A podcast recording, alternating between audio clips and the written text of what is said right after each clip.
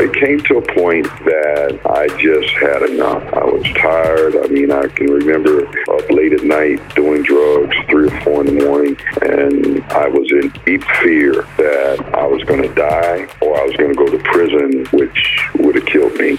Real life starts now.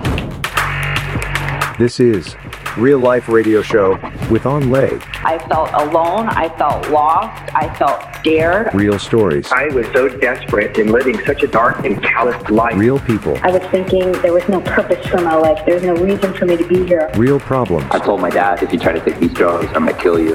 One solution God. Hope is a person, and his name is Jesus. And now your host, Anh Le. Hi, this is Evangelist Anh Le. Welcome to the Real Life Radio Show. And we're going to talk to real people who had real problems but found answers in a real God.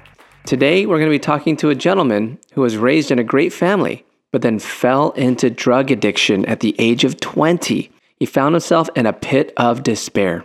Drugs is really not talked about too much, and we don't have huge warning signs that tell people, like, hey, you know, don't do this. This is a trap of a lifetime but it truly is similar to a one way turnstile. Once you're in, it's really hard to get out. And Richard is going to share his life, how he got into drugs, and what happened in his life. Richard, welcome to the show. Sure. Thank you for having me. Ah, Richard, so glad you're on our show. Now, I understand before anything that we talk about here that you were like a young preacher man when you were younger at your church. And you had the huge honor of preaching at a super young age. Tell us a little bit about your past. Well, I grew up in the church. I was raised in the church, and I was always preaching to my family as a little kid, four, five, six years old telling them about some of the things that they were doing and that they would go to hell and all that good stuff. So, anyway, I formally preached my first message. My pastor actually put his robe on me, which he was a big guy, so you can imagine the robe was draped off of me.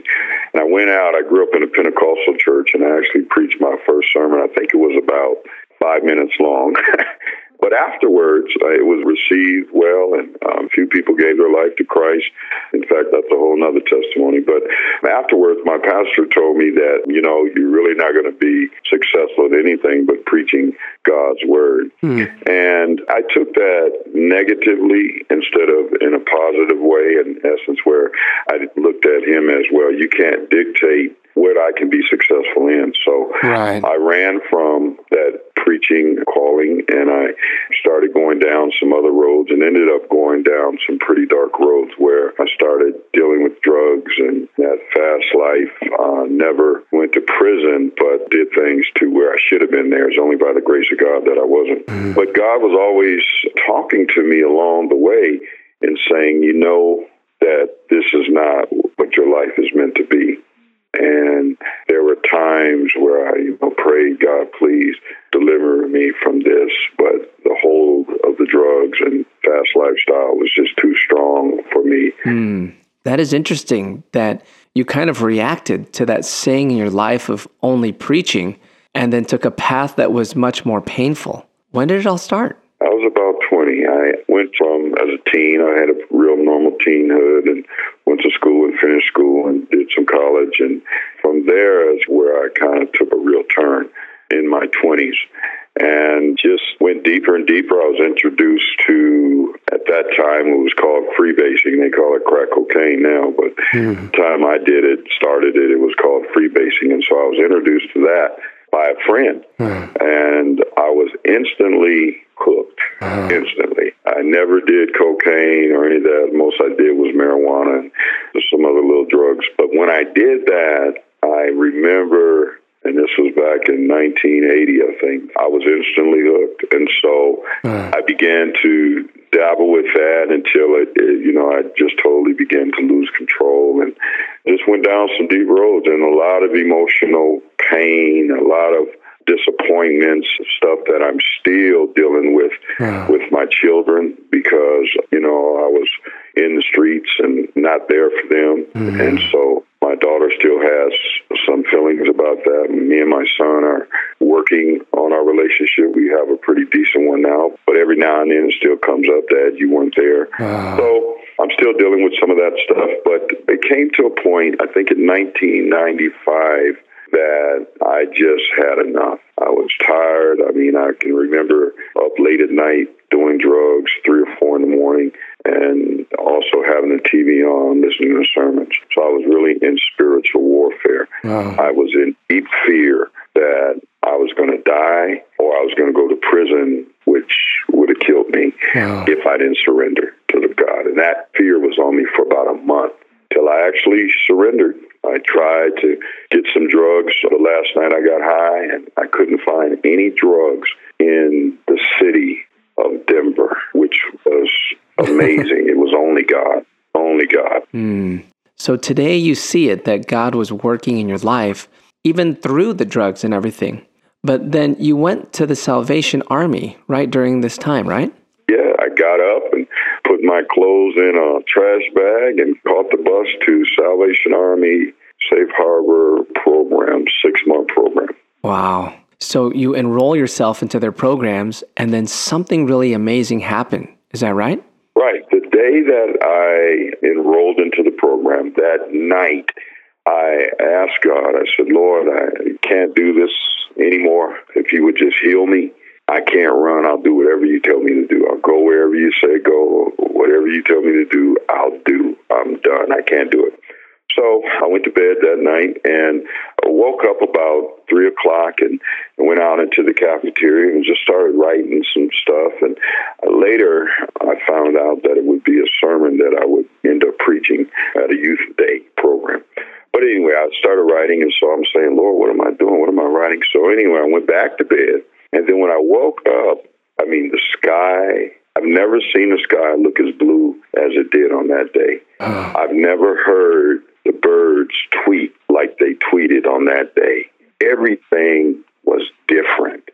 18, it was as if the scales had just fallen from my eyes. Wow. I didn't walk the same. I didn't talk the same. I mean, I, I was a very, very bad cusser. Wow. I didn't cuss. I didn't say a cuss word. And it was an amazing transformation. Ah, oh, Richard, that is fantastic. And I understand that the Lord set you free completely from the drugs and your past life. And then you ended up fulfilling that call to preach the gospel of Jesus Christ anyway. Tell us more about that. Yes, I mean, I was instantly healed. I've never picked up a, another drug or drink since that time.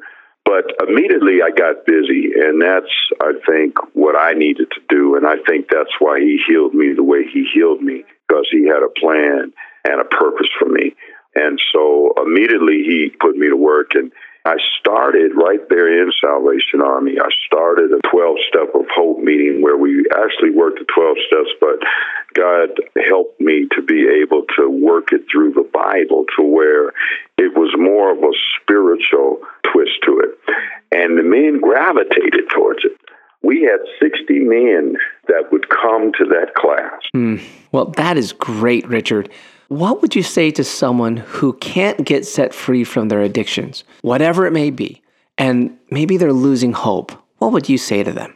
Well, I would tell them that the key is to being tired. And I believe that we serve a God that knows our heart. And when we're tired and we give up, I believe God will come to the rescue. But as long as we continue to control things, it's not going to happen.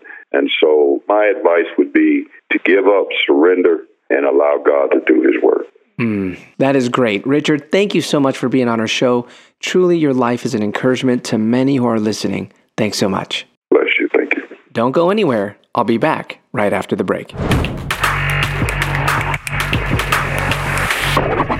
My friends, this is Evangelist Anh Le, and I have a huge heart to study how Jesus is working in people's lives today and how he can change the lives of so many more. Will you partner with me to get this show on another radio station in a different state?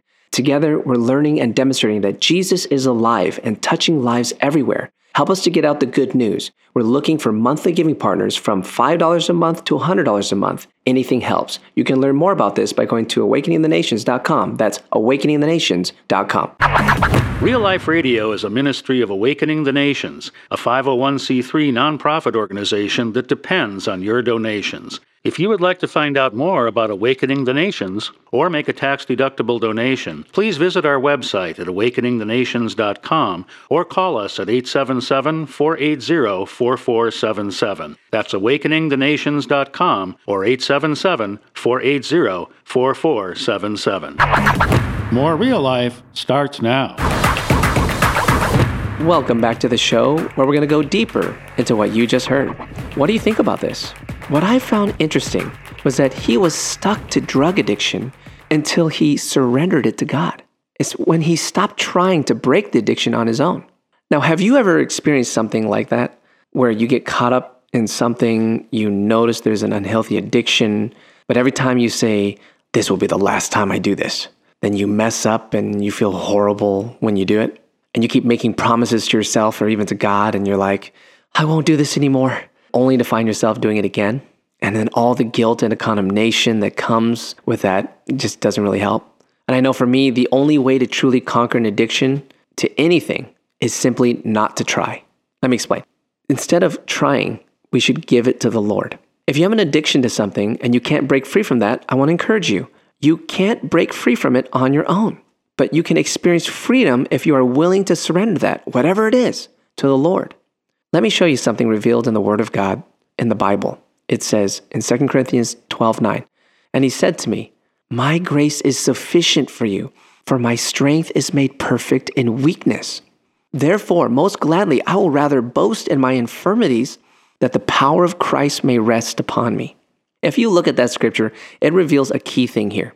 When we boast about our infirmities and surrender them to Him, then it invites God's power to come and rest upon us. You see, if we live in denial and then secretly inside we're trying to fix it ourselves, nothing is going to happen because it's in our personal strength. And that's why we keep making promises to ourselves or to God and maybe to others, maybe a spouse or whatever, but then we keep failing. But when you truly surrender it to the Lord and you acknowledge and even boast about your weaknesses and confess them to the Lord and even others, the power of Christ will rest upon you. And you will receive power from on high to help you to overcome whatever addiction you may be dealing with. Friend, you can't do it on your own. But the good news is, God doesn't want you to do it on your own. He wants to be the one to do it in you and through you. Let's take a moment and pray and confess and acknowledge our addiction. Then let's surrender to the Lord. Amen. Lord Jesus, we come to you. We just come to you empty handed with this addiction, Lord God. We keep trying and we can't do it. I can't do it, Lord. But Lord Jesus, we take a moment to give it to you and repent of trying to do it on our own. And Lord Jesus, we receive you. We receive this power and we confess that this is the weakness. This is the addiction. We're addicted. Help us to break free, Lord Jesus. We give it all to you. We surrender to you in Jesus' mighty name. I hope you're blessed by this testimony, and I know that your life was touched. Did you know our shows are on Spotify? Just search for Real Life Radio Show on Spotify and enjoy all the same shows you hear on the radio. That's Real Life Radio Show. See you next time.